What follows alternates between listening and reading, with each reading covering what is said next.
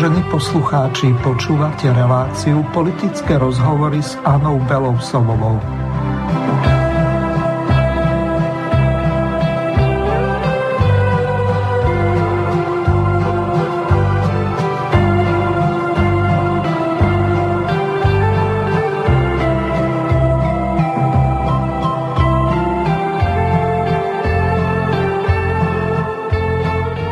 Vážení poslucháči, vítam vás pri druhom pokračovaní relácie Politické rozhovory s Annou Belousovovou, ktorú mám opäť čestu privítať. Dobrý večer.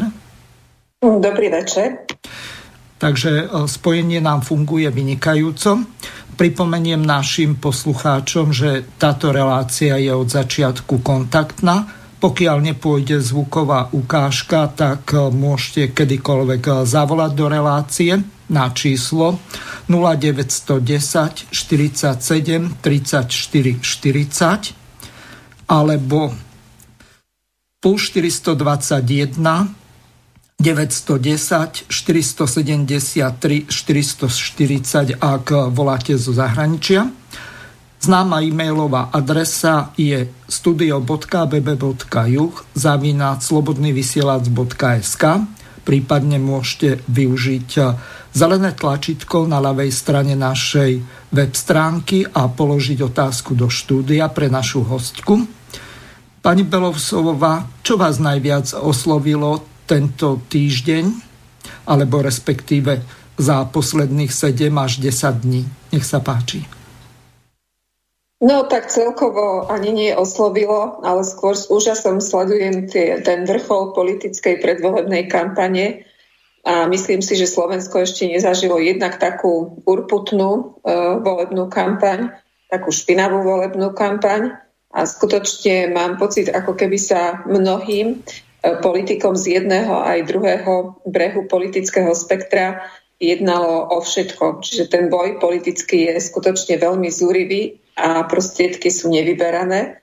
Myslím si, že už bola skoro všetká špina vyťahnutá. Očakávam, že zajtra, pozajtra ešte ale niečo určite sa objaví. No a, jedno, a to, čo to vo mne vyvoláva ako v občanovi, ktorý sleduje voľby, je také znechutenie, pretože jednoducho medzi tými hádkami politikov, medzi to, tým praním špinavej bielizne sa stráca to podstatné, o čom by voľby mali byť. O ponuke volebných programov, o konkurencii volebných programov jednotlivých politických strán, o tom, čo chcú urobiť pre občanov a kam sa Slovensko by malo posunúť. Taká nejaká odborná alebo seriózna diskusia chýba, pretože musím povedať, že tie diskusné relácie majú nebývalo nízku úroveň. Možno to vyplýva naozaj z toho, že kam dospela slovenská politika. A mne sa zdá, keď možno niektorí nebudú so mnou súhlasiť, že je to čím ďalej tým horšie. Pretože um, niekedy sa mi zdá, že tá slovenská politika sa stáva paródiou na normálnu politiku, pretože napríklad um, obhajcami tradičných kresťanských hodnôt sú ľudia, ktorí vôbec podľa týchto hodnôt nežijú, práve naopak. Čiže mne sa zdá, že jednoducho vrcholí to pokrytectvo v politikoch, že oni sú schopní sľúbiť hocičo, aj keď svojim celým životom dokazujú, že je to, že je to úplne naopak, že ich hodnoty sú úplne naopak, že ich myslenie je úplne niekde opačne. Čiže a potom samozrejme, že sa to, čo, to, čo mi vadí teda veľmi, je, že aj keď sa celá táto volebná kampaň alebo tento politický systém, lebo základná chyba je v ňom, e, snaží tváriť ako demokratický, hráme sa tu na demokraciu, ono ani volebná kampaň a hlavne tento politický systém, tak ako je nastavený, demokraticky nie je. Pretože e, o výsledkoch volieb nerozhodujú ani tak e, kvalitné programy či kandidátky, ale marketing. A marketing je, ako dobre vieme, za peniaze. Čiže vlastne niekde tam v pozadí ten človek tuší veľké peniaze a keď sa pozriete do toho pozadia politických strán, tak potom naozaj si treba povedať, že nechcem teda nejaké zúfalstvo alebo beznádej rozsievať, Ale kladím si niekedy sama pre seba otázku, že čo tie voľby vlastne zmenia, pretože ak sú tam stále tí istí hráči, tí istí oligarchovia, ktorých som ja pred pár rokmi nazvala majitelia Slovenska, tak oni si z tých svojich pazúrov to Slovensko nepustia, pretože pre nich je výhodné ho ďalej žmýkať. A myslím si, že tá väčšina politických strán, ktorá kandiduje, ktorá kandiduje s ohromnými batohmi peňazí, m, sú v ich područí. A, a že, že by veľa asi nezmenili. Ono si, sú to len také keci pred voľbami, ale keď sa človek pozrie na to pozadie, na to financovanie volebných kampaní, tak o tom tento trochu rozmýšľa, to má hneď jasné. A či už sa niekto tvári liberálne alebo konzervatívne, ak má toho istého sponzora, tak v podstate je to to isté. No, bolo zverejnené jedno také video vašim bývalým predsedom strany, ktorého ste neskôr nahradili, myslím pána Jana Slotu, tak si to vypočujeme a potom to komentujete. Drahé Slovenky, Slováci, prihováram sa k vám predvečer volieb do parlamentu, ktoré by mali byť dvadsiateho deviateho februára. Chcem zdôrazniť, že ako dlhodobý predseda Slovenskej národnej strany som zhrozený nad situáciou es en es pod vedením kapitána Danku a jeho blízkych, ktorých absolútne nepoznám, ktorí za mojich čias ani nevedeli, žiadam, že es en es existovala. Chcem zdôrazniť, že títo ľudia určite nepredstavujú to vlastenecké a kresťanské, ktoré bolo základom Slovenskej národnej strany. Ja pevne verím, že drvivá väčšina členov es en es je tiež rozhorčená nad konaním kapitána Danku, ktorý e, pomaličky, hádam, spáva s pánom Bugárom a e, dovolil, doslovne dovolil aj cez ministerstvo, ktoré riadi es en es, m, zdevastovať slovenské školstvo na južnom Slovensku, kde pomaličky slovenské deti musia navštevovať maďarské školy, kde pán premiér Maďarskej republiky Orbán valí obrovské milióny do samosprávy na južnom Slovensku a de facto južné Slovensko je už pod správou Maďarska. Čo si budeme navrávať? A toto treba zastaviť. Zastaviť.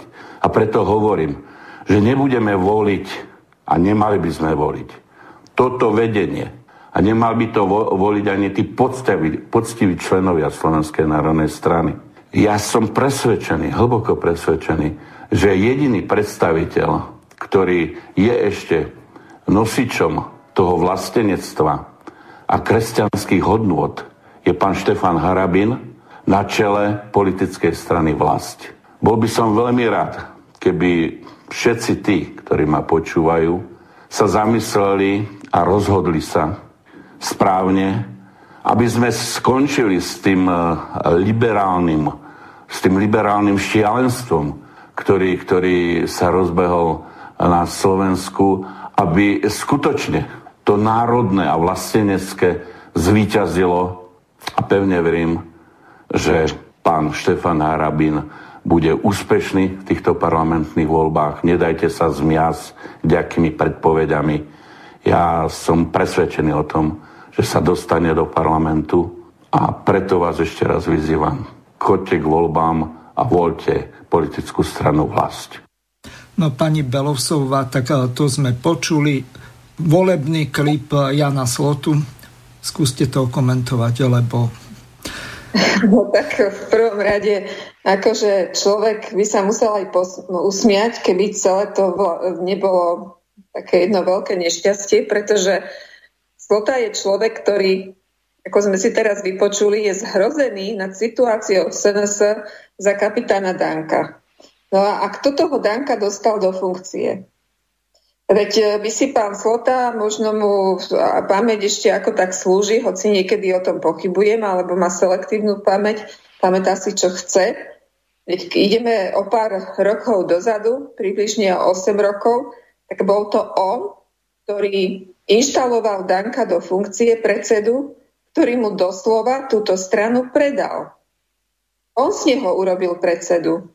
A ľudia si ešte pamätávajú tie um, objímania a tie reči Danka o tom, že toto bude predseda, toto je, je predseda a bude pre ňoho vždy predseda.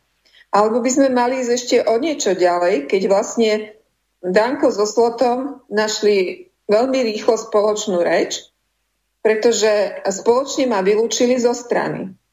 A vylúčili ma práve za to, teda oficiálne sa v uznesení píše, že som bola vylúčená za to, že som poškodzovala dobré meno strany na verejnosti.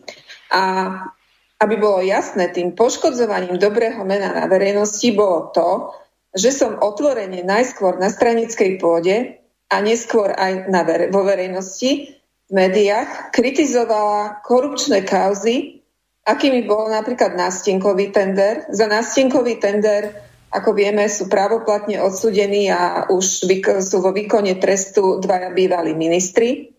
Že som kritizovala kauzu, akým, akou bola kauza predaj emisií, kde si myslím, že keby tam nebolo určité pozadie, tak táto kauza by mala byť došetrená, pretože to bolo jasné zneužitie právomoci verejného činiteľa ministrom, ktorý svojvoľne zmenil predajnú cenu a tak pripravil Slovenskú republiku o um, stovky miliónov eur, dá sa povedať, v prospech teda kupujúceho, ktorý kúpil lacnejšie.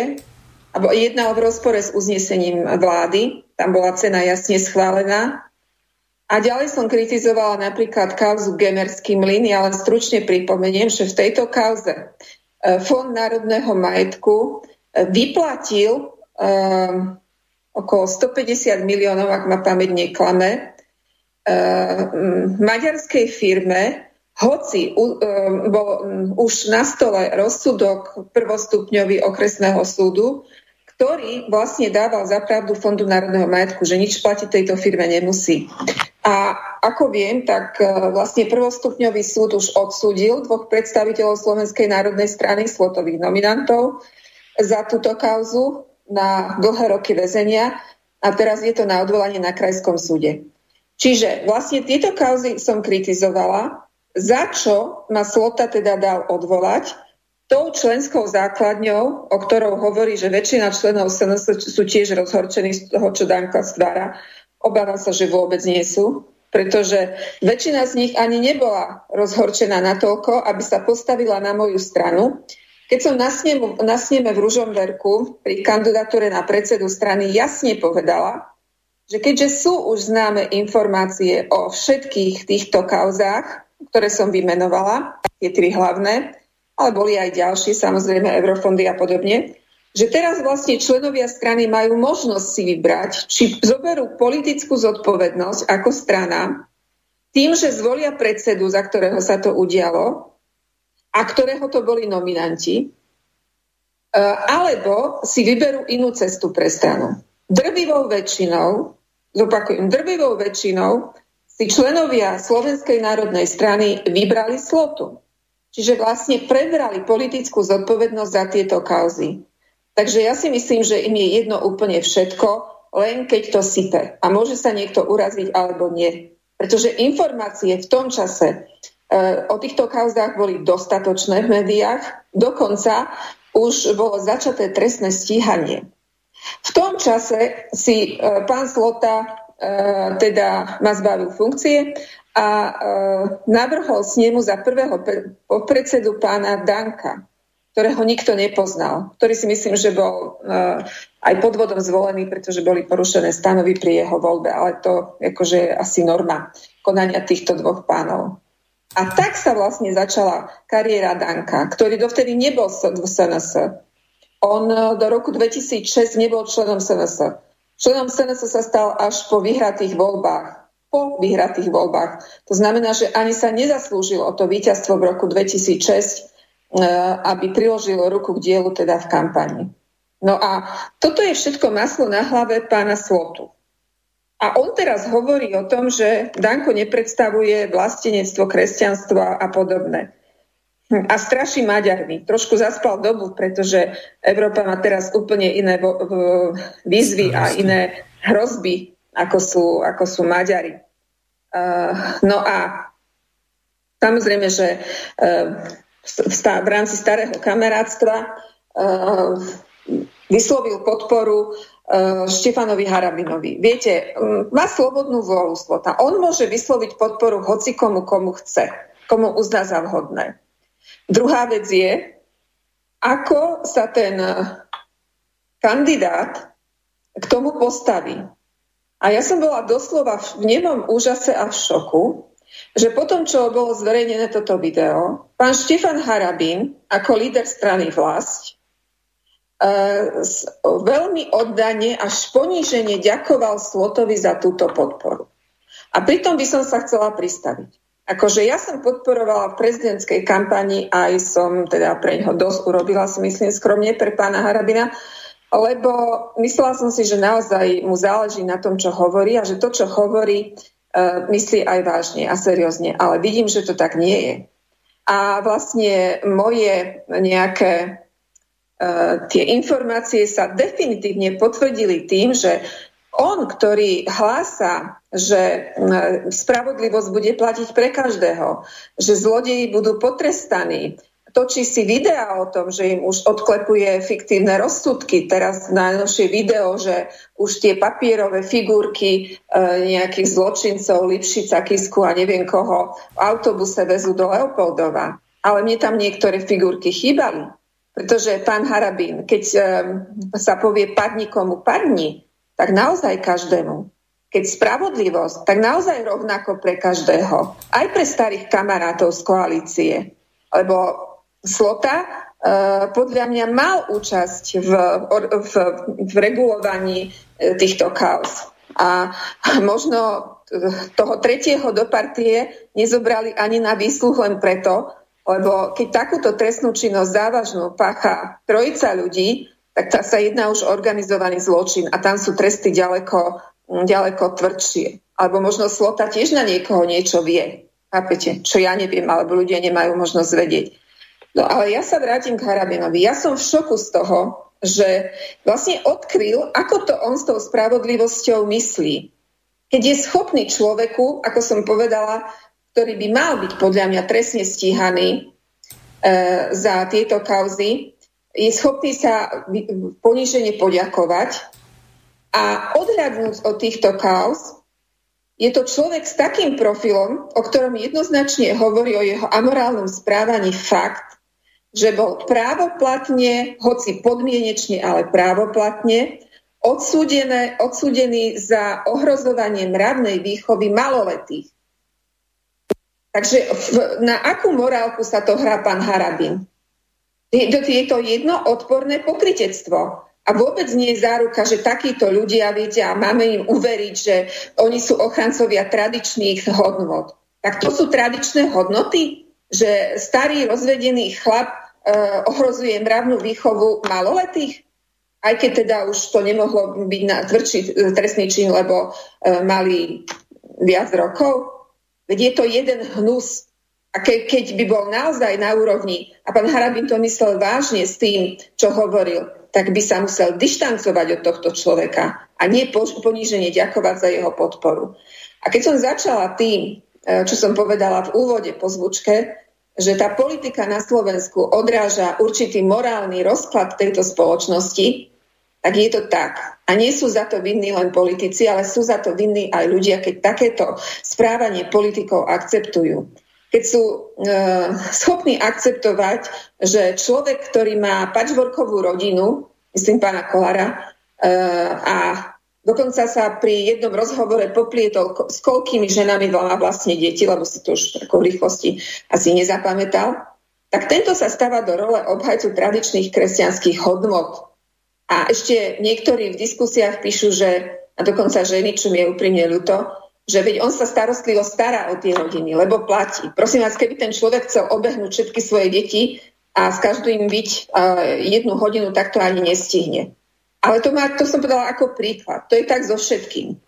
Čiže ak sú ľudia schopní zľavovať tým politikom a voliť ich, no tak potom, ako sa hovorí, že politika je odrazom toho, v, akej, v akom stave je naša spoločnosť. Ak sú ľudia napríklad schopní vypisovať o tom, že pozdrav na stráž a, proste, a nerýpte do slovenského štátu a ten nacizmus nebol až taký hrozný a horšie veci tu robili ruskí vojaci a čo, čo čítam, až mi vlasy stávajú dúbkom na hlave, no tak potom sa nedivme, že, že náckovstvo je modné a že jednoducho sa teraz prikrýva, ako veľmi často aj v histórii, kresťanstvom.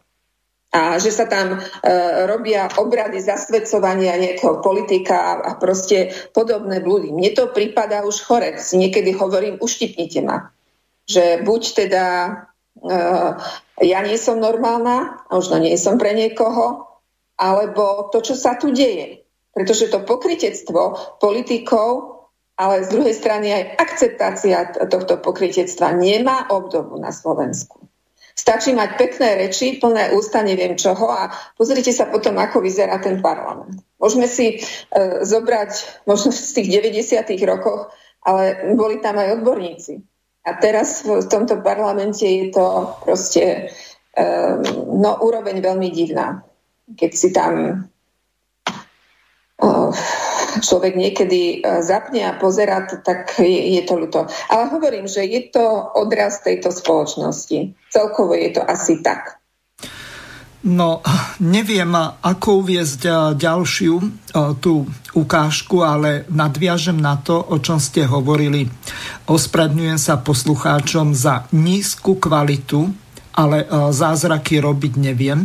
Jedná sa o archívnu nahrávku medzi pánom Trnkom, ktorý bol generálny počiat, eh, generálnym prokurátorom a ministrom financií pánom Počiatkom. Takže si to teraz vypočujeme a potom to okomentujete z toho dôvodu, že tam niekoľkokrát zaznelo Slota je kráľ, až mi to drásalo uši.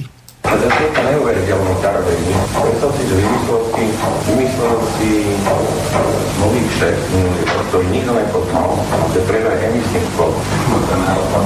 Ale to normálne, ale to sú také iné kvóty, to nie sú tie kvóty, čo pánvici dostávajú. On niekedy vyúral, že existujú také medzinárodné kvóty, kvóty nejaké, ja som si to a už nejaká bolo a a už. Iné je to, čo znežle, keď to niekedy smedel vyúral, vymyslel systém, ako to predať niekomu, predal to do nejakým Ameriko, Japonsko, neviem akomu výbanému koldelstvu, rozbatoval na výjad. Ale keby to nebolo stíhol, tak ako to mnoho krajín nestilo, to je vždy zároveň. Noví to nastudovali, že nízka cena, vysoká cena, výsledný prístori a nepredali to. Ten kolod, čo si máš tak dal, zebral motorovú silu, to už jedno, čo bolo dráho, bolo to. Ale predal to, to je na výjadný nákopov. Ešte písal ovolil do tých, lebo nedal mu toho polku, ale nejak iná do toho dal do výčúpa. Úplný král, neuveriteľný taký. A mňa to napadlo vôbec, že aj na to došlo s***om, keď on vo všetkom nájde nejaké, nejaké rácio. Ten hrá úplne na svoju vlastnú bránu, on má vždy úplne českým, absolútne to najzaujíma. Miliarda, polka sem, polka sem, polka sem, úplne to k***im. Ale prosím ťa, prosím ťa, to je krát, to keď je vidieť na tej koalícii, ona mesiac, to je, ja to vždy tak zavávam, Slota je úplne antipický jeden mesiac, úplne niečo iné, ty myslíš, ty to a ja. A to je to jedna do týchto štyroch.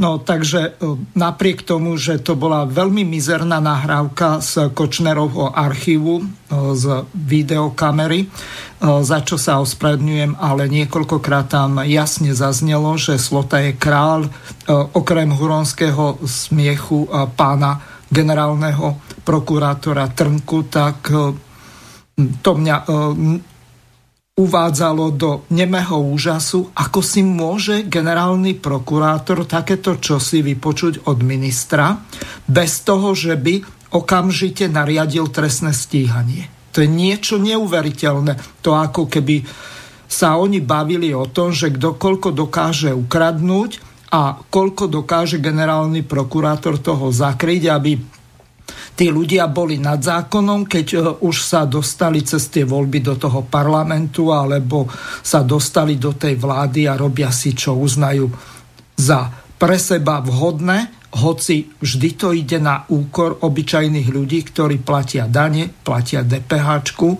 a na každom kroku sú zdieraní. Nech sa páči, skúste to komentovať. No, jednoducho, keď si to človek vypočuje a uvedomí si, že o čom táto nahrávka je, tak vás napadne jediné slovo a to je hnus. Že vlastne toto majú byť tie politické elity. No ako ste povedali, toto má byť prokurátor generálny, ktorý je strážcom zákona, ako je pre mňa záhadou, prečo je vyšetrovaný na slobode. Ale a prečo doteraz uh, vlastne nebol uh, vypočutý alebo um, proste uh, zadržaný aj pán Počiatek? Prečo on teda uh, nie, nie je vypočutý nielen v tejto veci, ale aj v ďalších. Trebárs uh, v spôsobe nadobudnutia majetku. Veď, veď to nie je normálne. Viete, pred každými voľbami sa tu hovorí veľmi veľa o tom, že e, ako sa bude bojovať s korupciou. Ale z capa záhradníka neurobíte. Te, teraz e,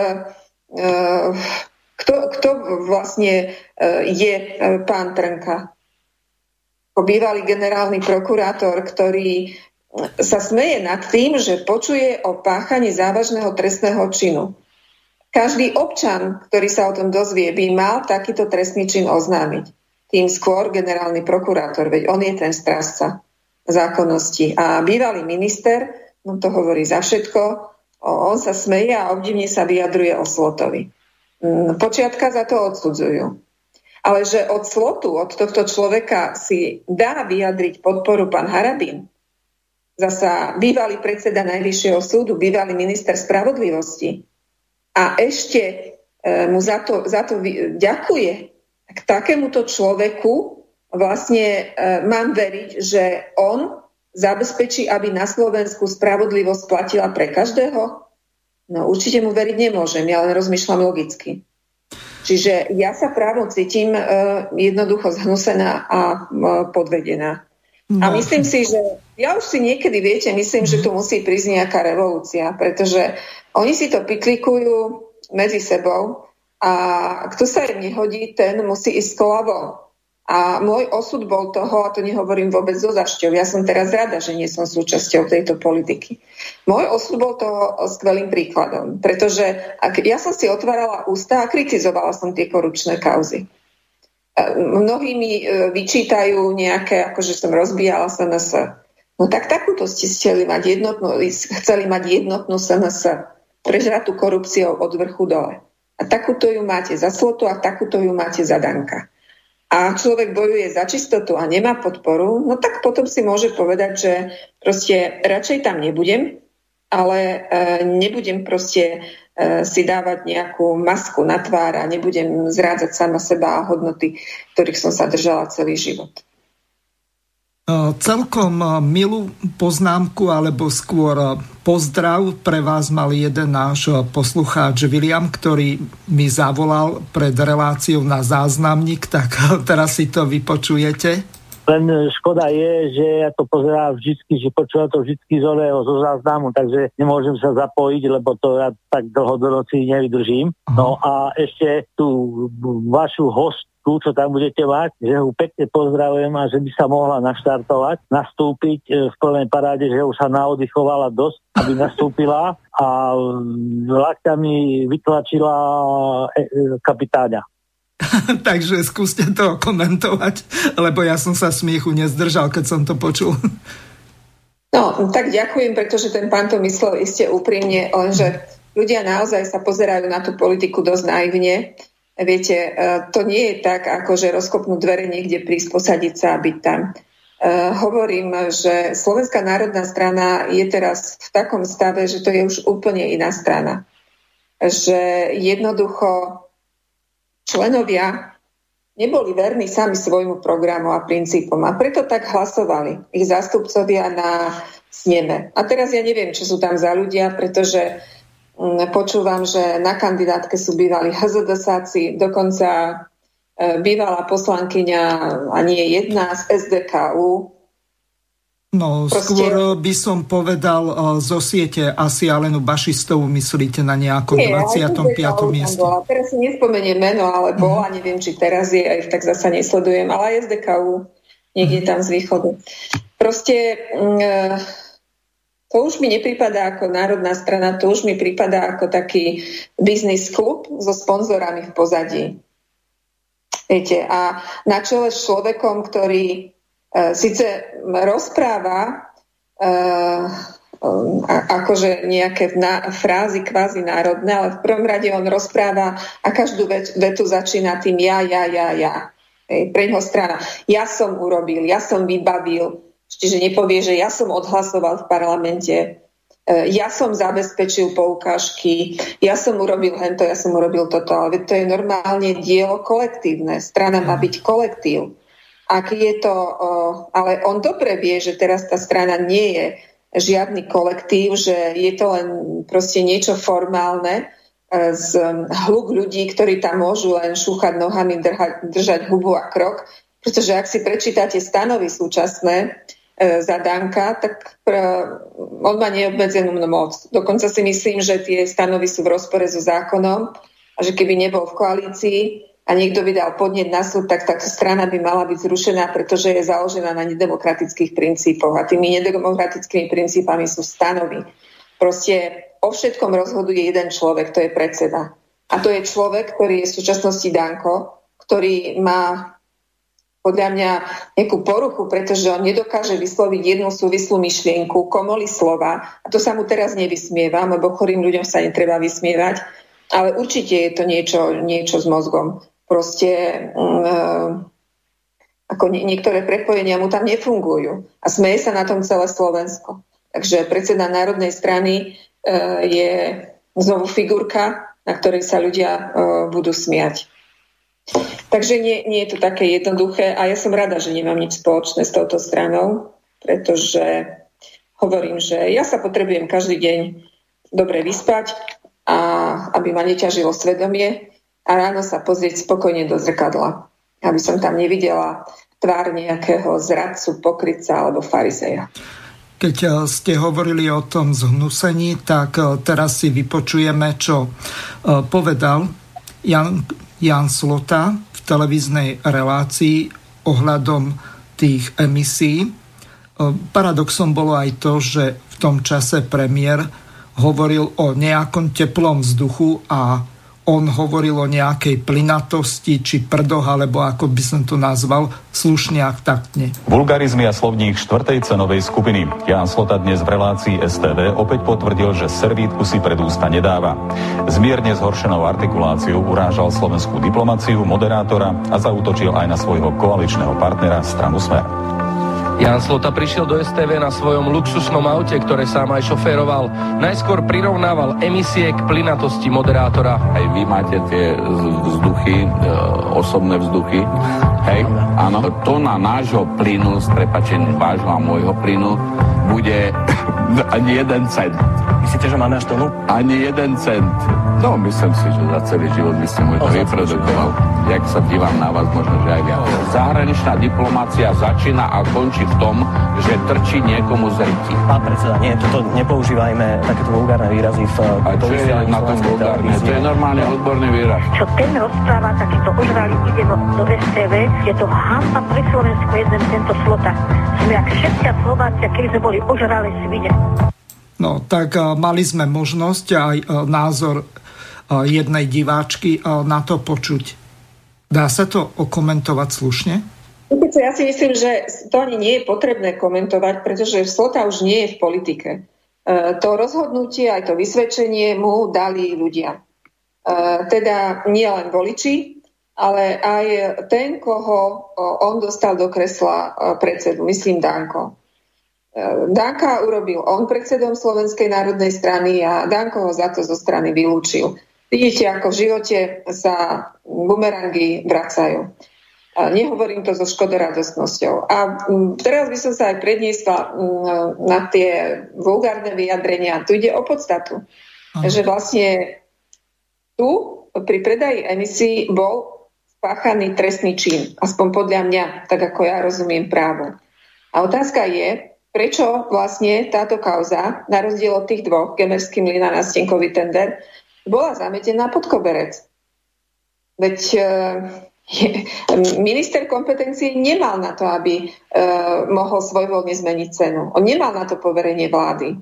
To máte tak, ako keby napríklad primátor nejakého mesta má odsúhlasené, že jeden meter štvorcový predá za e, dvadsať eur a on ho predá za päť. lebo si tak proste rozmyslel. No určite by mal na krku hneď trestné stíhanie a teda zneužitie právomoci verejného činiteľa. Ale tu na to bolo odsunuté, že skutok sa nestal. Ja verím tomu, že po voľbách sa nájde niekto, kto sa na to pozrie ešte raz, pretože proste nech sa už politik vyjadruje ako chce, to nech si s ním vybavia jeho voliči, ale ak porušuje zákon, ak v dôsledku toho porušovania zákona je Slovenská republika okradnutá doslova o stovky miliónov eur, no tak vtedy by mal niesť zodpovednosť nielen politickú, ale aj trestnú zodpovednosť. Lenže generálny prokurátor Dobroslav Trnka, tak na pobúrenie dokonca aj pani prezidentky, tak bol prepustený a trestné stíhanie voči nemu bolo zastavené. Takže ja neviem, či niekto má nejaké archívy súkromné, ktoré slúžia na nejaké vydieranie niektorých ľudí, ktorí majú právomoc o tom rozhodnúť, alebo je za tým nejaká vyššia moc, tým myslím zo zahraničia. Tým nemyslím vôbec Boha.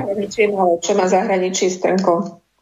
No tak, ak mu niekto kryje chrb, chrbát. Ale ja si myslím, že je veľmi podivné, že to bolo takto zahraté proste do stratená. Ale ako sa hovorí, že nie je všetkým dňom koniec. Však hádam, po voľbách sa niečo zmení. Ak teda... To, tej zmeny majú všetci plné ústa. A potom treba hlasno kričať, možno v médiách, možno tam, kde sa dá. A pripomenúť im niektoré zamytené pod koberec kauzy, kauzičky a zlodejiny.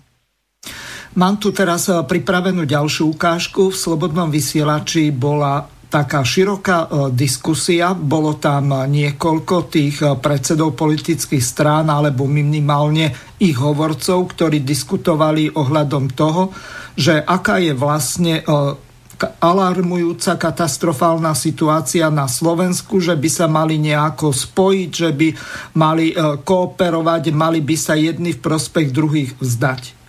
Nakoniec to dopadlo tak, že pani Zelenájová sa pustila do pána Michalka, ktorého zahnala do ťažkej defenzívy, tak si to vypočujeme a potom to komentujeme. Pretože za nimi sú vždycky nejaké oligarchické skupiny. Hmm. No, tak toto o niečo, o niečo o tom viem, na to skutočne musím reagovať. A nikto súdny uh, nepochybuje o tom, že strana Vlasť dá tri percentá a teda získa štátny príspevok a tí ľudia, ktorí dali financie, ale, tak sa im... Ale Roman, získa, ale odkiaľ máte teraz peniaze? Mám ti to povedať na rovinu? Vieme, že je pre Boha transparentný účet, no. Dokonca my sme boli objektom absolútnych trolých uh, uh, provokácií, kedy z Českej republiky nám dali dvadsať tisíc, ktoré sme okamžite vrátili, pretože to bola vyložená prevencia na to, aby sme ako keby porušili nejaké úzus, že, že zo zahraničia, čiže to bolo jasná vec, že to e, nebolo z našich, my sme pod obrovským týmto. E, tí ľudia sú všeobecne známi, zverejnení, sú to ľudia, ktorí nie sú oligarchovia, nejakým spôsobom nemajú, ja môžem jednoznačne, nikto v programe, ktorý ja som robil, a je to sociálno-ekonomický program, mi nepísal ruku, nedržal ruku, bol som v tomto absolútne, moje hodnoty a znalosti a videnie sveta sa dalo pretaviť. Nikto hádam nepochybuje, že program právny je z hlavy a v skúsenosti a z videnia lídra strany, lebo to je jeden z pilierov, takže tam žiadni oligarchovia nie sú a nikdy neboli. A áno, tá strana, viete, keď si zoberete, koľko mal billboardov Procházka, nebolo jedno pole na Slovensku, kde nemal billboard. Získal päť celá šesť a v pohode to splatil za štyri roky a to mal rádové väčšiu kampaň než na Vlasť. Čiže áno, sú ľudia, ktorí veria v tento projekt. Projekt v tom zmysle, že nie sú to žiadni oligarchovia, ale sú to ľudia, ktorí sú solventnejší, ale veria, že peniaze, ktoré do toho dajú, sa im vrátia zo štátneho príspevku, ktorý je pri troch percentách osemsto tisíc ročne, čiže dva celé štyri milióna. My sme zatiaľ nie, nie ani šesťsto tisíc alebo tak dali, čiže to je zlomok. Za jeden rok sa náklady... To je, to je zlomok šesťsto tisíc?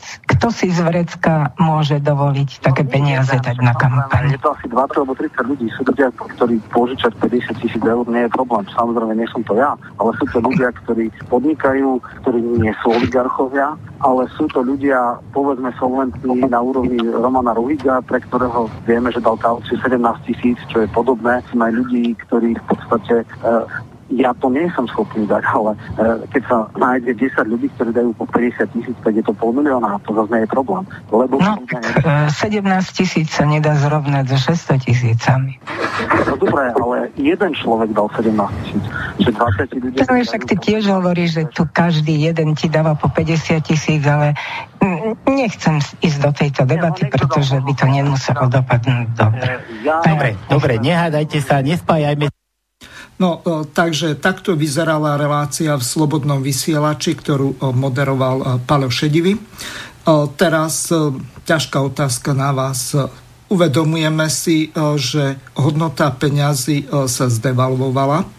Potom, ako sme vstúpili do menovej únie, ako máme euro.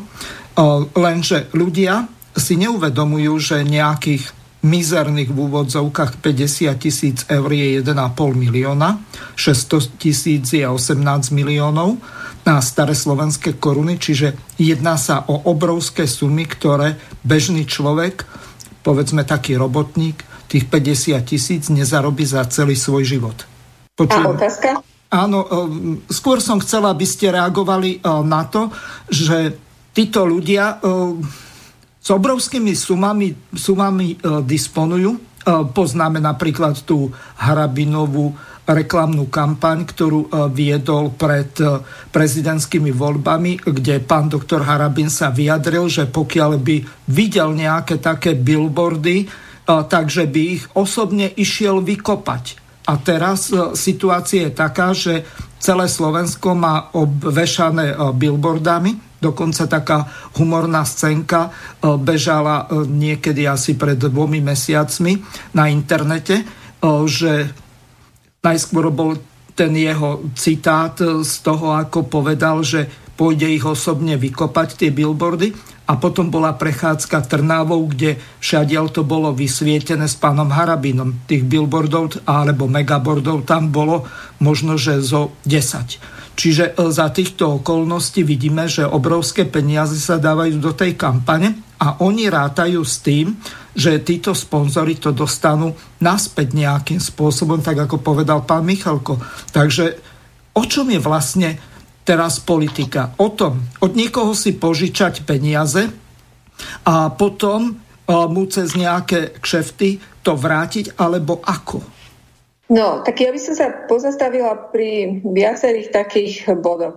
V prvom rade tam pán Michalko povedal, že s takou ľahkosťou, že veď strana Vlasť dá tie tri percentá a získa štátny príspevok, čo je, myslím, že okolo uh, áno, osemsto tisíc ročne, čiže za štyri roky by táto strana mala, ak získa tri percentá, získa dva celé štyri milióna eur. A on to povedal tak ľahko, akože to je normálne. No viete, a tie peniaze predsa nespadnú z neba, tie vyše dva miliónov, skoro dva a pol milióna. To sú peniaze, ktoré sú zo štátneho rozpočtu. Áno. A ktoré by mohli byť kľudne použité na niečo iné.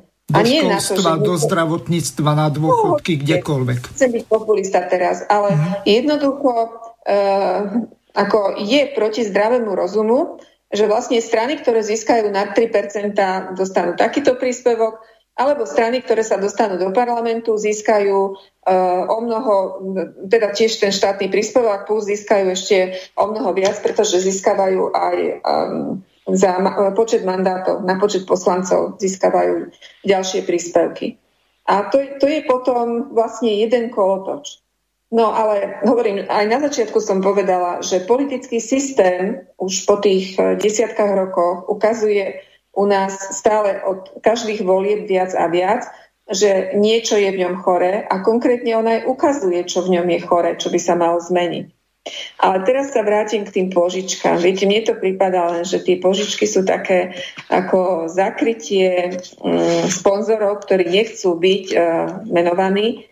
A keď nechcú byť menovaní, tak asi prečo? Čo si ja mám myslieť? Že sú tam tí istí sponzori za touto stranou Vlasť, ako sú potom za ďalšími stranami z liberálneho spektra. Ľuďom sa tu hrá divadlo o obhajobe tradícií, tradičných hodnot, liberálov a v podstate tým oligarchom, ktorí po voľbách, tak ako pred voľbami cicali a budú cicať štát, je úplne jedno, či ten jeho herec, ktorého si platí, sa hrá na národniara alebo na liberála, ale v podstate preho je podstatné, aby bol pri moci, či sa dostanú jedni či druhý a aby ho to ďalej chytalo.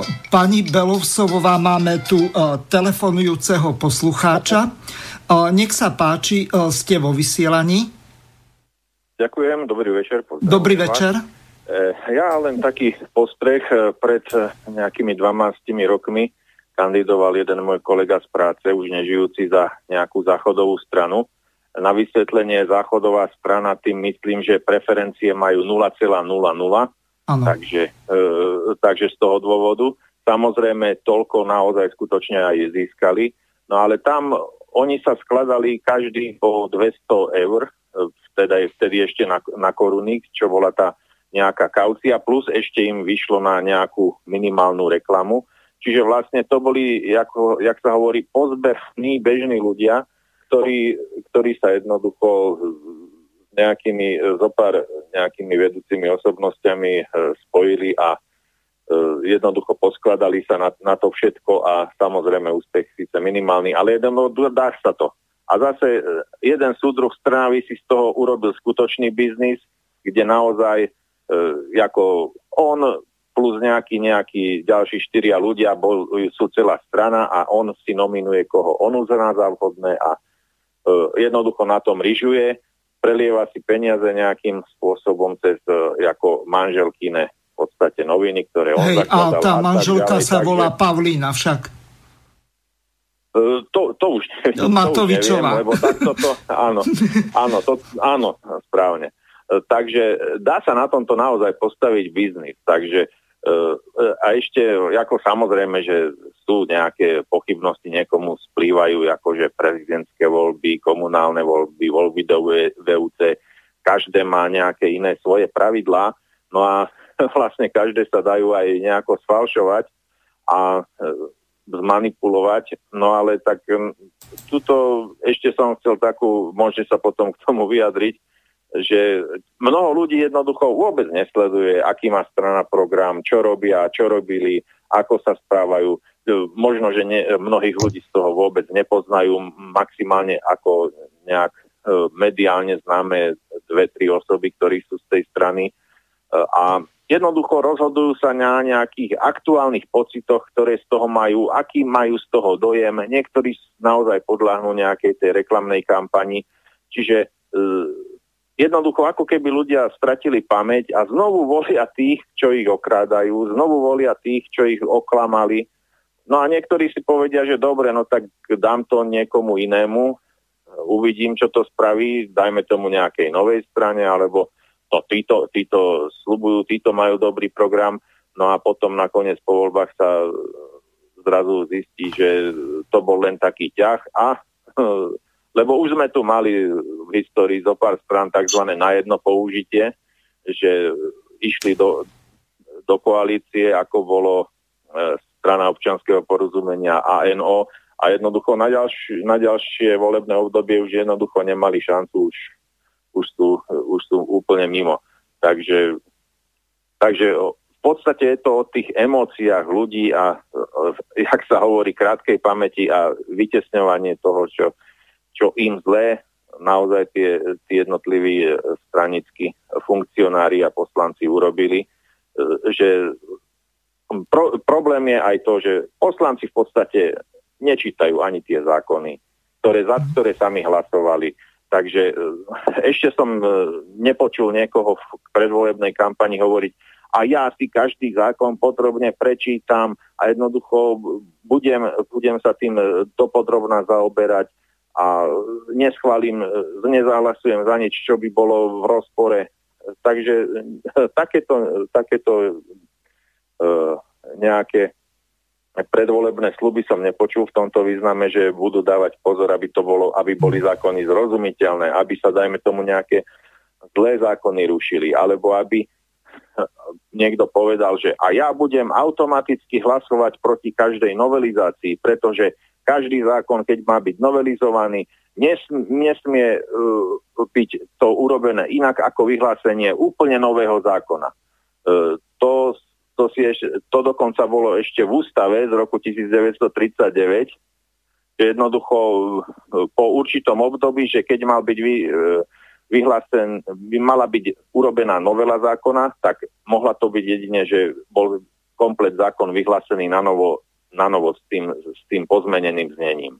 Áno. Takže, uh, máte nejakú páči, otázku? Môžete, tak, vlastne toto, to, toto som chcel, že môžete sa vyjadriť, že či je to pravda, alebo máte iné skúsenosti, že jednoducho ľudia sa e, rozhodujú na základe emócií, na základe kampane a nie, že by si e, dobre preštudovali, prípadne zúčastnili sa nejakých diskusí, aj keď jednoducho nám, nám po, pochybujem, že na nejakých tých meetingoch, že by sa nejak masívne dostalo na nejaké otázky od tých nejakých účastníkov, čo prídu na ten meeting, že by im bolo umožnené položiť otázky a keď aj tak, no neviem. Ja som sa nezúčastnil, takže, takže netuším, ale jednoducho môžete reagovať na to, že čo, čo si myslíte o tom, že ľudia hlasujú naozaj na základe, hlavne na základe nejakých emócií, nejakých aktuálnych rozpoložení, ktoré majú v deň volieb a podľa sympatí a ne, neberú nejak do úvahy v podstate tú, tú, tú, tú skutočnú programovú náplň tých strán.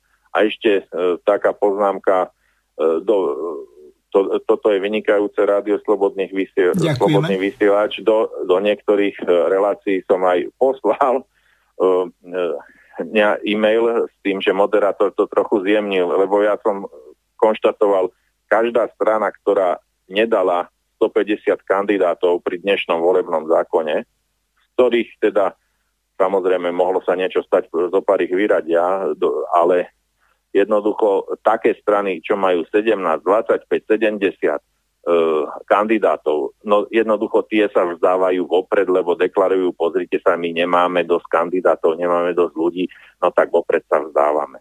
Môžete reagovať na to, čo si vy o tomto myslíte. Ďakujeme pekne, prajem vám pekný večer, prosím. Do počutia. Do počutia. Pani Belousovová, môžete reagovať. No, viete, ja si myslím, že je normálne, že ľudia sa rozhodujú na základe emócií. A myslím si, že bežný človek, ktorý má každodenné starosti, on nemá jednoducho kedy sa profesionálne pomaly zaoberať politikou, študovať politické programy. Na to existuje ten, tá predvolebná kampaň, ten marketing, kde sa snažia uh, prezentovať politické strany, uh, čo chcú dosiahnuť v sociálnej oblasti, v ekonomickej, zahranično-politickej, v takých jednoduchých bodoch. To ešte na tom nie je to najhoršie. Proste tak to je, tak je to aj na Slovensku, tak sa rozhodujú aj ľudia inde vo svete. Že, že je to vždy o emóciách, aj teda o tom, že si tvoríme úsud, úsudok nejako komplexne na základe toho lídra, jeho minulosti, jeho histórie, toho, ako vystupuje a tak ďalej. Proste sme ľudia a podľa toho sa rozhodujeme. Ale to, čo mi chýba, je, že naozaj teda tie diskusie, ktoré sú sledované, to je taký vrcholí politická kampaň, by mali byť teda o, by mali byť o volebných programoch viacej, mali by byť také konštruktívne, pretože naozaj tí ľudia, ktorí majú dosť každodenných starostí, by sa mohli aspoň ako tak zorientovať. No ale čo je hlavný problém a prečo vlastne tak povedal ten pán, ktorý telefonoval, že ľudia si vyberajú znova tých, ktorí ich sklamali, alebo tých, ktorí ešte do budúcnosti sklamú. To je preto, že vlastne ten politický systém je zlý, stále na to naražame. V prvom rade je partokracia, čiže u nás sa dá kandidovať len prostredníctvom politickej strany, prostredníctvom kandidátky politickej strany. To znamená, že do parlamentu sa nedostane elita národa, sa nedostanú osobnosti, ktoré sú vo verejnosti tak chápané, že je trebárs... Prirodzené autority sú to. Odborník nejakej svojej profesionálnej oblasti, pretože sa tvoria zákony pre jednotlivé oblasti, že by tam mal čo povedať. Alebo že je to mravná, morálna nejaká autorita a tak ďalej. Ale e, pretože... tí ľudia by sa nedostali cez tú kandidátku. Jednoducho strany, a, a je to vidno čím ďalej tým viacej, potrebujú poslušných. Oni, tí poslanci, už niekedy fungujú ako nie poslanci, ale ja som to potom nazývala ako tlačiči tlačidiel. Viete, pretože to je ako z tej známej slovenskej klasiky. Ja a mojich päťdesiat zemanov. No tak ten predseda strany povie, že mám tam poslušných, teda tých poslancov, ktorí sú priechodzi, a ja a mojich tridsať, pätnásť, osem poslancov. Hej, že môže garantovať, že... Ale síce je porušovaná ústava, pretože poslanec sa má rozhodovať podľa svojho vedomia a svedomia, ale je to pre niekoho zasa v pozadí výhodné. Čiže tá možná zmena je len tým, že sa zmení politický systém a že napríklad budú môcť kandidovať aj osobnosti pri splnení určitých splniteľných podmienok, nie tak, ako je to teraz. A vtedy by sa dostali, vtedy by si myslím, že sa dostali e, do parlamentu ľudia, ktorí by neboli poslušní ani strane, ani oligarchom v pozadí. A to by mohlo tiež po, prispieť e, k väčšej demokratizácii spoločnosti. Pretože e, takto si jednoducho strana určuje. A keď je na čele tej strany aj normálny šialenec, no tak on si tam dá poslušných, ktorí ani ústa neotvoria, ktorí tam jednoducho budú radi, že sú, že majú plat poslanca a budú držať, ako sa hovorí, hubu a krok. No a ten, to, neviem, čo ten pán myslel, to, na to nebudem reagovať. Čo sa týka zákonov a novelizácie, aj to je trošku naivná predstava, že poslanec si stihne naštudovať každý jeden zákon. Viete, koľko je niekedy bodov na programe schôdze? Aj sto, aj dvesto. To sa jednoducho nedá stihnúť. Mm. A preto existuje určitý legislatívny postup, pretože hm, hlavnými predkladateľmi vo funkčnom štáte tých zákonov by mali byť jednotlivé rezorty. Mm. A, pretože tí by mali odrážať to, čo prax potrebuje, to, čo treba zmeniť. A potom sú odborníci na týchto rezortoch, ktorí sú teda platený, aby bol ten zákon po legislatívnej stránke pripravený naozaj nespochybniteľný. Lebo potom vidíte, že keď sa pripravujú poslanecké alebo nejaké populistické novely, ako teraz ku koncu volebného obdobia, tak nikto nevie, čo to ešte v budúcnosti reálne narobí. No a e, myslím si, že jednoducho aj celá Národná rada, veď poslanci, áno, majú sa orientovať v tých zákonoch, každý má svoju špeciálnosť, sú po výboroch porozdeľovaní a tie výbory sú tiež po jednotlivých odvetviach alebo takých oblastiach profesijných. Takže tak by to malo normálne fungovať. Len zasa naražame na to, že ak bude takýto systém, tak poslanci nebudú hlasovať podľa toho, že či je ten zákon dobrý, či nie, ale či sa uh, ukuchtili v pozadí nejaké politické dohody politických strán. To zna, znovu naražame na politické strany. Čiže keby sa napríklad stalo, že by mohli kandidovať osobnosti, bez toho, že by museli ísť z kandidátku strán, tak by to bolo e, trošku... Sa, ináč by sa tie karty zamiešali. Pani Belousovová, len na to by sme potrebovali podobný volebný systém, ako je napríklad vo Švajčiarsku, kde máte e, radu regiónov alebo kantónov, kde v podstate nekandidujú politické strany, ale osobnosti, ktoré zastupujú tie jednotlivé kantóny. Čiže takýmto spôsobom, keby sa tá stopäťdesiat člena Národná rada rozdelila na tú, povedzme, sedemdesiatpäť členov stranickú časť a tú druhú, ktorá by bola sedemdesiatpäť člena, ktorá by zastupovala, povedzme, po troch tých kandidátov alebo respektíve poslancov alebo volených zástupcov, to je jedno, či ich nazveme akokoľvek, týchto reprezentantov tých regiónov, tak v tom prípade by sa takýmto spôsobom to dalo urobiť, lenže vieme veľmi dobre, kapre si rybník nevypustia, oni si jednoobvodový volebný systém nezrušia, pretože drvivá väčšina z nich žije, ak nie v Bratislave, tak minimálne v západoslovenskom kraji a tým pádom asi Slovensko končí niekde pri Nitre a potom tam končia aj investície. Diaľnicu sme už mali mať v roku dvetisícdesať, nebudeme ju mať ani v roku dvetisíctridsať, ak to pôjde tak, lebo ešte s tou severo-južnou sme sa ďalej ako na kriva nedostali, na, kým to zajde, ja neviem, či na maďarskú diaľnicu sa to napojí, alebo na nejakú ďalšiu, ktorá pôjde neviem kedy z Bratislavy južnou trasou smerom na Košice, tak toto bude veľký problém. Ale nechcem vás okrádať o čas. Mám tu pri... Nie je to ani tým, že kedy budú, ako sa budú presadzovať tie regióny. Ono, politické strany, ak sú rozumné, tak pre nich ne, na, kandidátka nie je o Bratislave. Pretože oni dobre vedia, že môžu získať teda hlasy ako politická strana, že tam je ten jeden ťahuň a to je líder strany. Aha. Ale že ľudia sa pozerajú aj na to, že kto je tam z regiónov. A môže sa pre toho človeka rozhodnúť, ak je, dobre, ak je známy dobre, ak je pozitívne vnímaný. Teda, že je to taká osobnosť.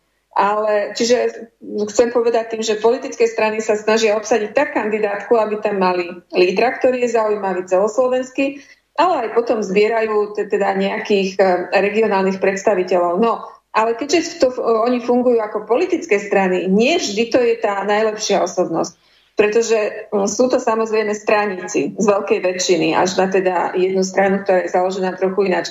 A tam, to ide, tam už ide o tú stranickú poslušnosť, že vlastne ten poslanec môže byť aj z toho regiónu. Ja mám sama zo svojho regiónu skúsenosť, že máme poslanca za vládnu stranu Smer, ktorý síce vybudoval super svoju obec, ktorý je aj starostom, ale ostatné Kysuce akože síce majú rekord, vo, že dokonca celoslovenský rekord v ostatných voľbách, ako rekord pre voličov Smeru, áno. Ale nejakú vďaku sme nepocítili. Teda ak hovorím za okres Šťaca alebo Kysucké Nové Mesto, lebo keď ste začali tie cesty, tak cesty sú tam v zúfalom stave a dennodenne proste sme zamorovaní poľskými kamiónmi, ktoré tam stoja a púšťajú do škodliviny do ovzdušia. No prečo? Pretože jednoducho ten poslanec vie, že to, čo sme hovorili, že, jeho ne, že on sa dostane, dostane na to dobré miesto na kandidátke, ak bude dobre zapísaný uvedenie strany a že tie hlasy až tak nerozhodnú. A môžeme ich mať aj dosť, čiže môže byť zaujímavý pre tú kandidátku, ale v prvom rade je tu stranická poslušnosť. Čiže nebude proti prioritám strany, ak, ak tou prioritou nie sú v tomto prípade Kysuce a dobudovanie nejakého dopravného prepojenia, však nakoniec ležíme na hranici troch štátov, tak bude ticho, lebo je to pre neho pohodlnejšie, na čo by si kázal svoju politickú kariéru. Čiže o tomto je celý zlý, zlý ten partokratický, ten stranický systém. Ten sa musí zmeniť. No a keď si zoberiete teraz predvolebnú kampaň, a politické programy strán kandidujúcich. Ja som sa nedočítala v žiadnom z tom programe, že by chceli zmeniť volebný politický systém. Nechcú. Čiže im vyhovuje, že im vyhovuje, že jednoducho strany majú za to peniaze, že napríklad tak, ako v tom predchádzajúcom príspevku sme počuli, že tak, že síce plné ústa má napríklad aj pán Michalko o tom, že čo chcú zmeniť na Slovensku, ale on odhalil takú tichú kalkuláciu, že získame tri percentá, dostaneme skoro dva a pol milióna a budeme si žiť štyri roky. A ešte nebudeme ani v parlamente, však nebudeme mať zodpovednosť. Viete, koľko je to? dva a pol milióna? To sú ohromné peniaze. Čiže e, vlastne tento systém celý náš zlyháva a demokracia zakopáva o to, že e, vlastne, tak ako sa hovorilo v Sovietskom zväze, že, že u bolševikov všetká moc patrí Sovietom, tak tu všetká moc patrí politickým stranám. Nie ľudu. Nie alebo skôr ich predsedníctvam. No tak to už ja, ja hovorím politické strany a nemyslím teraz, ako oni rozhodujú. Ano. A v podstate politickým stranám. Mhm. Mám tu pripravenú ďalšiu ukážku. Pred nejakým časom, zhruba týždeň dozadu, tak bol úkor kolegu Borisa Koronyho z hodou okolností, predseda es en esky Andrej Danko, a on sa tam pustil do financovania strany Vlasť takto. Do akej miery vy ste schopní uznať, že tie veci, za ktoré vám mainstream nakladá, že do, veľkej, teda, do akej miery si za to naozaj reálne aj vy sám môžete? No ja môžem za jednu zásadnú vec, že som si nezobral hodiny herectva a nie viac mediálnych tréningov, pretože ja som do toho išiel so srdcom, bo veľakrát som komunikoval veci, ktoré som komunikovať aj nemusel a dal som emóciu. Aj to poboskanie výložiek, dva týždne predtým som bol na Real Madrid. Tam, keď sa číta zostava, tak vždy na zneváženie supera sa poboská ruka a hodí sa za hlavu. A ja som proste v tých veciach emocionálny a to mi aj často vyčítajú, že poviem, že tak ne, bez mediálnej prípravy vbehnúť do takých vysokých funkcií je chybou. Na rozdiel ale poviem od iných ústavných činiteľov, najmä dnes pani prezidentky, uh, ja keď som povedal vetu napríklad, že čítam bez papiera, tak to bolo v tom rýchlosti a v slede myšlienok, ale ja vám to vysvetlím. Ja, keď som sa učil na vysokej škole, tak ja som doslova mal pocit niekedy, že ako keby som videl vizuálne tie texty mm-hmm. a mal som pocit, že čítam naozaj ako keby v mysle a bez papiera. Hej, bez papiera, jasné. A v kontexte tej vety to ujde. Mm, hej? Hej. Alebo každý z tých výrokov vznikal v nejakej situácii, ono ich ľahko zostrihnúť, ale uh, určite jednu vec, na ktorej si zakladám. Akokoľvek som reagoval, čokoľvek som robil, som nerobil so zlým úmyslom niekomu uh-huh. ublížiť. Uh-huh. A ak mi prináleží kritika a je to niekomu smiešne, niekomu milé, tak ja to beriem, je to normálna vec, dokonca niekedy sa sám smejem na tých karikatúrách, na všelijakých veciach, ale patrí to k tomu. A samozrejme, že som urobil aj chyby, ale určite nie nikdy úmyselne, aby som niekomu ublížil. Na tom si zakladám. Viete, ale jedna vec je tá, že teraz dajme naozaj bokom to, ako sa vyjadrujete, ako rozprávate a pod tlakom a nepod tlakom, to je teraz jedno, ale, ale vo výsledku naozaj treba zobrať jednu vec ako takú bernú mincu, že vám dosť výrazne teraz prepadli preferencie. A teraz bez ohľadu, viete, na to, že ako, ako vy vystupujete, čo vy rozprávate, tak ja si myslím, že tí ľudia ne, oni ku vám neinklinujú len podľa toho, ako rozprávate. Niečo sa tam podľa mňa pokazilo v tom es en es. Ale ešte raz tak... Niečo sa udialo. Počúvate, páne. A teraz, že, viete, že preto sa ja vás pýtam, že Keby do akej som... viery, miery vy ste schopní možno, alebo ochotní uznať, že možno ste aj pokazili veci. A teraz nie je v tom, ako ste komunikovali s médiami, ale možno aj v nejakých iných veciach, že či ste ale ochotní viete, uznať, že... Časti sa pýtajú, budem vám to vysvetľovať. Uh, ja sa ešte raz vrátim k tejto veci. Pokazili. My sme mali dva celé sedem percenta a Slota mi vykradol celú kasu, nechal tam osemsto tisíc eur. Uh-huh. Dneska urobí úžasné video, som sa smial teda, že v predvečer volieb a podporoval Štefana Harabina. Pochopil v tom som, videu. Áno, pochopil som potom súvislosti vlastne e, spojenia Slota Harabin.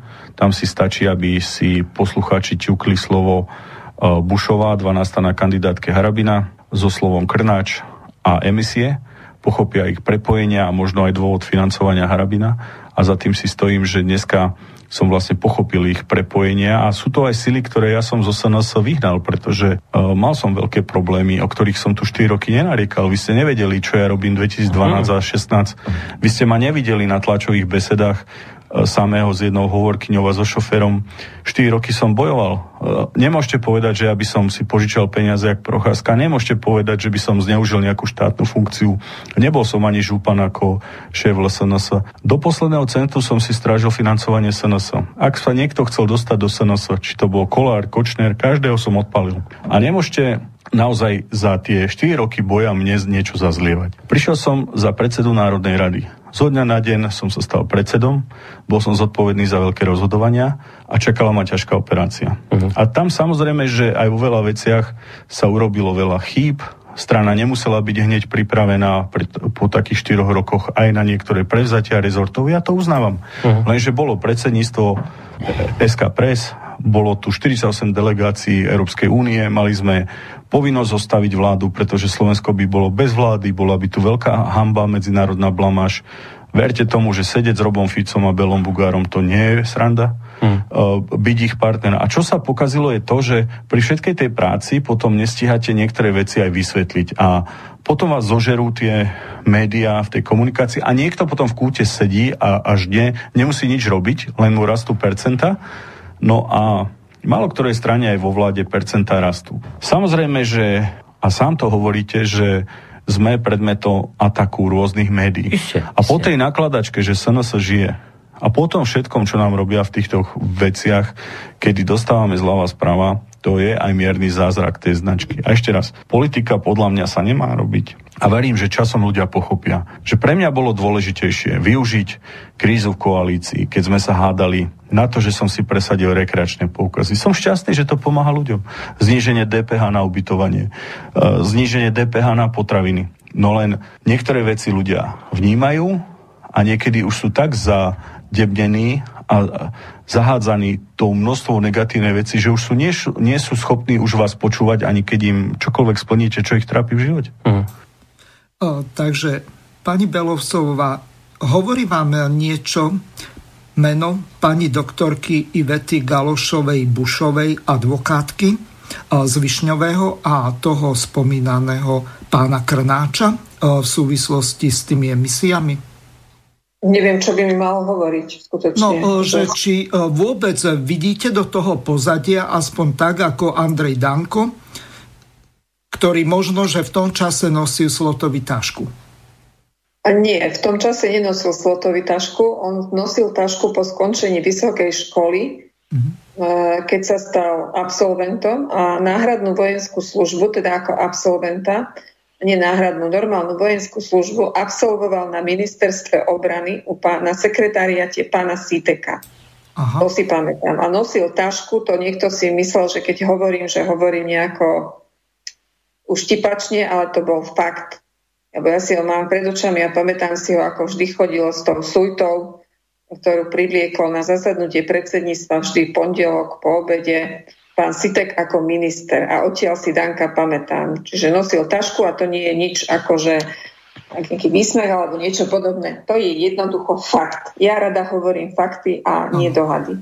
Takisto nepoznám tie mená Krnáč, Bušová, ja som neustrovala tie kandidátky nejako dôkladne. Ale čo ma zaujalo, že Slota povedal, a to odporúčam aj orgánom činným v trestnom konaní, keď pán Danko ako predseda zákonodárneho zboru nevie, čo je jeho povinnosť, povedal, že Danko povedal, Slota vykradol kasu, alebo povedal tak, že Slota mi vykradol kasu. Ostalo mu tam osemsto tisíc eur. Ja neviem, čo mu ostalo, ale... No tak v tom zmysle sa vyjadril. Neviem, koľko tam malo byť tých peňazí. Hm? To mi je jedno. Podstata je tá, že povedal, že Slota vykradol kasu. Z kontextu povedaného vyplýva, že sa zrejme jednalo o stranickú kasu Slovenskej národnej strany. Povinnosťou každého občana, ktorý sa dozvie o spáchaní trestnej činnosti, je oznámiť to orgánom činným vo vyšetrovaní. Čiže mal to oznámiť na polícii a nie, nechať to takto. Tak možno teraz aj cez uh, z takýchto prostriedkov sa niekto toho na polícii uh, chytí. Lebo tam uh, by vyšetrovanie malo prebehnúť. A potom uh, zaujalo ma tiež, že uh, percentá klesajú v Slovenskej národnej strane a pán Danko sa snaží hrať pokanie pred verejnosťou, ale to pokanie v kontexte toho, čo hovorí, je veľmi falošne zahraté. Pretože to už aj nehovorím o tom, že ja neviem, či on sám vie, čo chce povedať. Či, či má nejakú myšlienku v hlave a teraz ju zaodeje do slov, ako sa hovorí, lebo povedať vetu, že čo tam rozprával na začiatku o tom boskávaní, že, že na, pred zápasom sa v Španielsku, že tam sa inšpiroval, poboská ruka a hodí sa za hlavu. A čia ruka sa hodí za hlavu? Viete, že sa malé deti na tom smejú, ale ja m, teda akože dávam do pozornosti, že to bude nejaká porucha, lebo to, to nie je normálne, aby niekto takto formuloval e, svoje slova, alebo takto formuloval myšlienky, ktoré nedávajú zmysel. Um, Poboská sa ruka a hodí sa za hlavu. Pán Bože. Uh, no a potom, viete, aj tá jeho arogantnosť, lebo síce sa hrá na nejaké pokanie, ale on to pokanie v sebe necíti a pokoru tento človek nemá absolútnu. Pred nikým a ničím. Pretože jednoducho aj tá formulácia, teraz ste to počuli v priamom prenose. Som presadil, som si presadil. Som presadil poukazy, som presadil dé pé há, zníženie a tak ďalej. A ľudia sú zadebnení, keď ho nežerú. No ľudia nie sú zadebnení. Možno je tam zadebnený úplne niekto iný.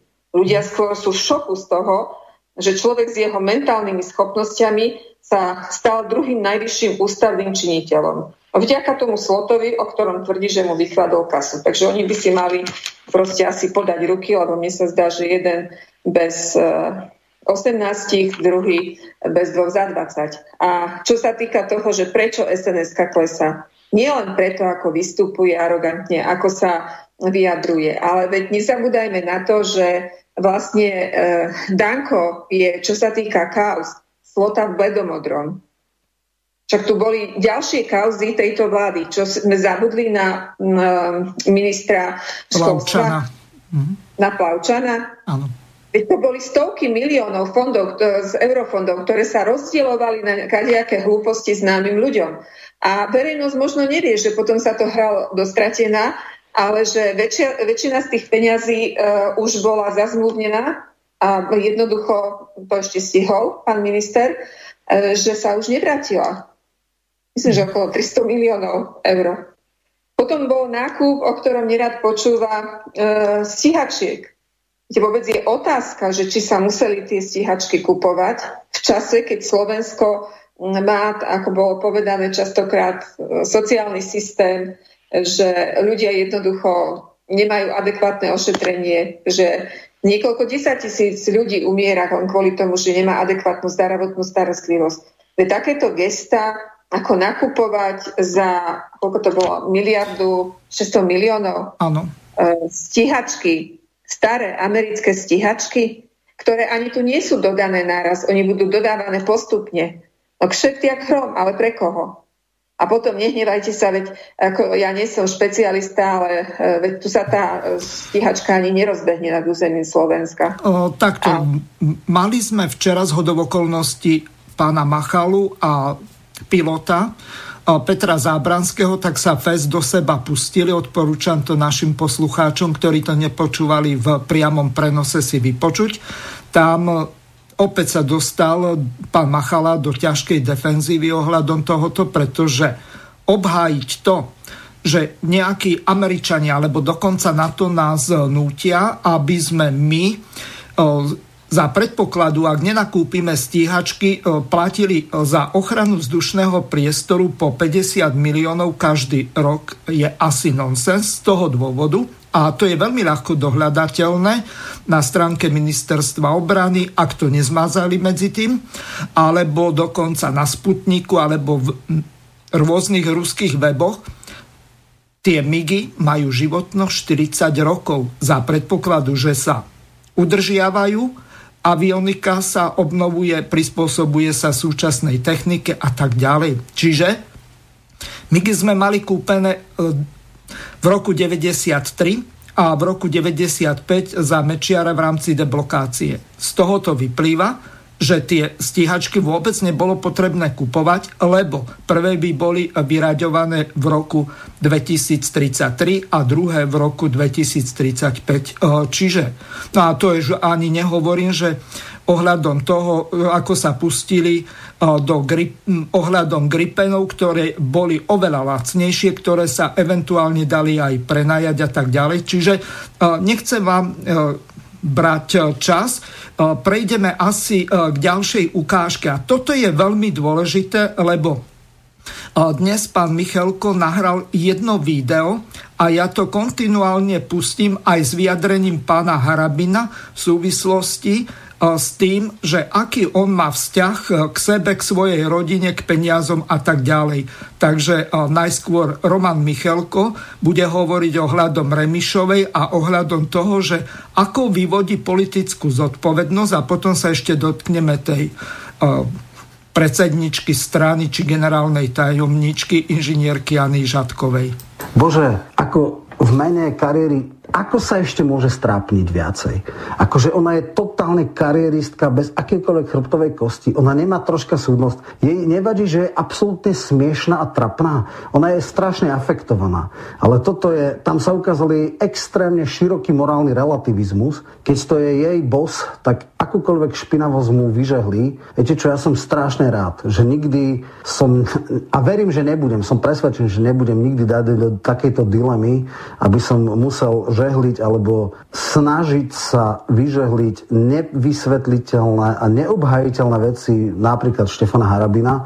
Ak by také niečo nastalo, čo nepredpokladám, určite by som sa tak nestrapňoval a určite by som vyvodil aj pre seba dôsledky. Toto by som nikdy nebol schopný urobiť, čo robí ona. V akom štádiu je rozhodovanie ústavného súdu o vašom prvom disciplinárnom potrestaní, keď vám, keď vám zrazili zrážky? Tu sa spýtajte na ústavnom súdu. Nerozhodujú o tom už príliš dlho? Neviem, mne to vyhovuje, pani redaktorka, viete prečo? Lebo aj tam budem úspešný a budete platiť aj vy. Viete, a čím neskôr to bude, tým lepšie pre mňa. Prečo? No preto jednoducho, že mi budú musieť vrátiť plat a za ďalšie, kde dostanete desať percent úrok? Nikde. Lebo ten plat, ktorý mi zadržiavajú od roku dvetisícjedenásť, už štyri roky a tam sú desať percent úroky, to je prejudikované. Máte čiže to vypočítané, vidím. Tak ako sa starám o, o seba a o svoju rodinu.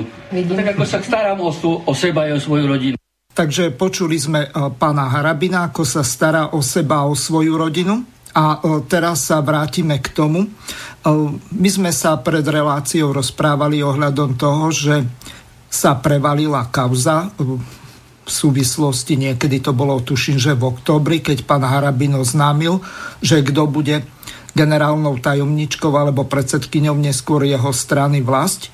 A zistilo sa tam, že on jej, napriek tomu, že nebolo vo veci rozhodnuté v riadnom súdnom konaní, ako predseda Najvyššieho súdu e, pridelil odškodné vo výške tridsaťtri tisíc eur, čo je na staré slovenské koruny len jeden mizerný milión. Čo si o tom myslíte? No, viete, sú dve, dva pohľady na takéto rozhodnutie. Prvé je, že či bol porušený zákon. Podľa všetkého zákon porušený nebol. By som sa veľmi divila, ak by bol. Uh-huh. A druhé hľadisko je morálne. Myslím si, že toto rozhodnutie morálne nebolo. Pretože tie peniaze, tak ako aj naznačil pán Harabin v rozhovore s Totovou, že budete platiť. Áno, to budeme platiť my všetci. Áno. Lebo to je zo štátneho rozpočtu. A myslím si, že z tohto hľadiska vyplatiť, teda aj keď nebol porušený zákon, že to nie je morálne rozhodnutie. Aspoň pre mňa, ja tak chápem morálku. Mm-hmm. No a teraz sa skúsme dostať do... Máme niecelé štyri dni do volieb, alebo už len tri. V podstate o dva dni začne moratórium. Za daných okolností, ako vy vidíte súčasnú situáciu, pretože momentálne sa bojuje o to a pán Michalko tlačí nejakú takú tézu, že aby sa malé strany vzdali prospech Vlasti a es en esky a aby aspoň tieto dve strany sa dostali do parlamentu, lebo ak to neurobia, pán Švec to odmietol urobiť z es há o, tak za týchto okolností sa stane to, že pravdepodobne príde sa o dva krát osem, respektíve dva krát deväť mandátov. To znamená o šestnásť alebo osemnásť mandátov podľa toho, že koľko politických strán sa dostane do parlamentu. Čiže vidí sa tu už momentálne situácia taká, že tieto voľby sú určite prehraté, to znamená z pohľadu Smeru, es en esky, Kotlebovcov a samozrejme Vlasti. A teraz už sa hrá len o to, aby pravičiari nezískali, alebo tá terajšia slniečkárska, neviem aká opozícia, ústavnú väčšinu a aby tu neurobili poriadne reformy v zmysle Matoviča a ďalších ľudí. Ako sa vy na toto dívate? No, viete, určite tieto voľby, tak ako to ukazujú volebné prieskumy, budú mať veľmi vysokú účasť. Bude vysoká účasť voličov. Pretože keď som si pozerala tie ostatné prieskumy pred moratórium na prieskumy, ktoré bolo, ktoré je vlastne, tak myslím, že okolo pätnásť percent ľudí to vychádzalo spolu, že nevedia, koho voliť, alebo by nešli voliť, že sú rozhodnutí. čo je nebývalo vysoké, nízke percento a naopak je nebývalo vysoké percento e, účasti, teda ako signalizujú tieto prieskumy, nebývalo vysoké percento účasti voličov. To znamená, že tie politické strany, ktoré m, vstúpili do volebnej kampane, ktoré idú do volieb, m, maximálne mobilizujú svojich voličov. No, ale mobilizujú všetky strany. Vidíte, že v úvode sme povedali, že tá volebná kampaň je veľmi tvrdá, bezohľadná, vyťahujú sa všetky špinavosti a je to naozaj boj na život a na smrť. Ja niekedy mám taký pocit, keď to sledujem, že jednoducho teraz ide o to, že kto koho bude zatvárať. Viete? Lebo myslím si, že jedni aj druhí majú toho na rováši a oni teraz nebojujú ani tak veľkohubo o záujmy Slovenska, o ochranu tradícií a bla bla bla, ale o to, že aby príslušní nesedeli v base. Pretože za ušami má aj Kiska, má, majú aj Ficovci, aj ďalší. A jednoducho, oni hrajú sami na seba. To je môj pocit, na ktorý mám právo a ktorý myslím si, že je aj niečím podložený. No a potom tá výzva, aby sa malé strany vzdali v prospech niekoho. No a kde boli doteraz? Tí, čo im majú dlhé vedenie, že im tak pomaly svitá, keď sa sčítavajú hodiny do toho, že budú otvorené volebné miestnosti a začnú voľby reálne, tak oni teraz idú na niekoho tlačiť alebo vyzývať. A prečo teda e, s, s takým niečím nepristúpili hneď na začiatku k takému niečomu proste? Prečo nevytvoril, sa nevytvoril jeden silný blok? E, no asi preto, že prevážila ješitnosť tých kvázi lídrov alebo vodcov. To je ten taký... Alebo skôr ich chamtivosť a túžba po peniazoch virtuálnych, ktoré akože môžu dostať. No, tak politický môj bo, boj, pardon, boli dopletené, Danko, tak ten je predovšetkým o to získať reálnu politickú moc, na čom nie je nič škodlivé, nie je nič zlé, pretože cez túto politickú moc môžete, ten nástroj na to, aby ste presadili volebný program. Tak by to malo byť. Teda v takom politickom systéme, v akom žijeme. To, že sú tam zákulisné hry, to, že tam vstupujú oligarchovia, majitelia Slovenska, že sa republika rozkradá a tak ďalej, to by sme mohli hovoriť celú jednu reláciu, však aj v tejto relácii tých príkladov bolo dosť. Ale to, že keď sa vrátim k tým ako kvázi národným stranám, ktoré sa tak pomenúvajú, nevždy takými sú, tak je to predovšetkým ich chyba, že prehrávajú. Pretože vlastne volič vystaví vysvedčenie tým koaličným stranám, ktoré mali reálnu moc v rukách. Viete, aby teraz pár hodín naozaj pred otvorením volebných miestností rýchlo dávali odrobinky dôchodcom, prídavky na deti a tak ďalej, tak len to dokazuje, že im o týchto ľudí nešlo o štyri roky. Mali na to štyri roky, mohli prijať. Teraz zistili naozaj pár hodín pred voľbami, že v štátnej pokladnici je dosť peňazí, že sa to jednoducho zaplatiť dá. A dovtedy mysleli na čo? Zpočítavali a v prvom rade všetci jednotne naprieč politickým spektrom si poslanci zvýšili o tisícpäťsto eur platy z sebe. A vtedy teda nemysleli na tie matky s deťmi alebo na tie trináste dôchodky dôchodcov a podobne. Že jedno obrovské pokrytectvo. Tak ako je to pokrytectvo aj medzi tými stranami, ktoré si hovoria, že sú národné. Viete, ja, e, ako som povedala, o tej strane Vlasť sme tu dnes hovorili, o es en eske sme hovorili. Takisto akože pre mňa nie je voľba e, es en es, ale Kotlebovci, pretože ja si myslím, že m, ten ich extrémizmus alebo to nebezpečenstvo nenávisti a všetkého, čo vnášajú do tejto spoločnosti, je príliš veľké pre rozumného človeka, ktorý má politické skúsenosti a vie uvažovať. Ale to, že vlastne ľudia ich teraz vnímajú ako niečo nové a, a že teda v tomto prípade bodujú, je tiež prirodzené, lebo vlastne v, oni tie štyri roky v parlamente nerobili skoro nič. A ako sa hovorí, že kto nič nerobí, ten nič nepokazí. Asi Pani možno... Belousovová, no? Do konca relácie už máme minútu, tak by som vás poprosil, ak máte nejaké také záverečné posolstvo k týmto voľbám a poprosím vás rozlúčiť sa s poslucháčmi. No, v prvom rade musím povedať, že aj pre mňa, tak ako pre väčšinu ľudí, je veľmi ťažký výber. Hoci kandiduje veľa politických strán, tak ten výber bude naozaj veľmi ťažký a ľudia si musia zvážiť. Podstatné je, aby sme sa volieb zúčastnili. Koho si vy vyberiete, to už je na vašej zodpovednosti. Mnohí ma sa snažia teda... A, a, prosia ma, aby som im poradila, koho voliť. No ja sa necítim kompetentná, ja pristupujem k životu aj v politike vždy e, s pokorou. Ja sa necítim kompetentná niekomu radiť. Ja určite voliť pôjdem. E, som súkromná osoba, čiže nebudem vyhlasovať a nebudem robiť kampaň nikomu. Určite teda vo, voliť budem.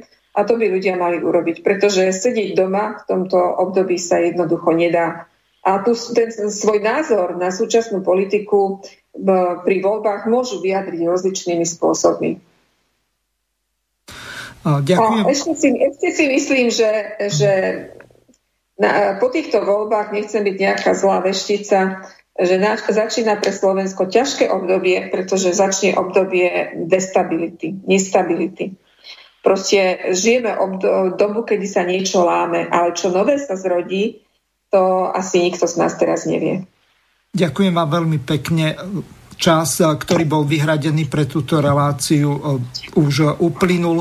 Lúčim sa s vami a prajem všetkým poslucháčom šťastnú ruku a pevné nervy a hlavne rozumné rozhodnutie v prípade týchto volieb, lebo je veľmi dôležité, ako budete voliť, pretože toto budú pravdepodobne také rozhodujúce voľby, aké boli v roku devätnásťstodeväťdesiatosem.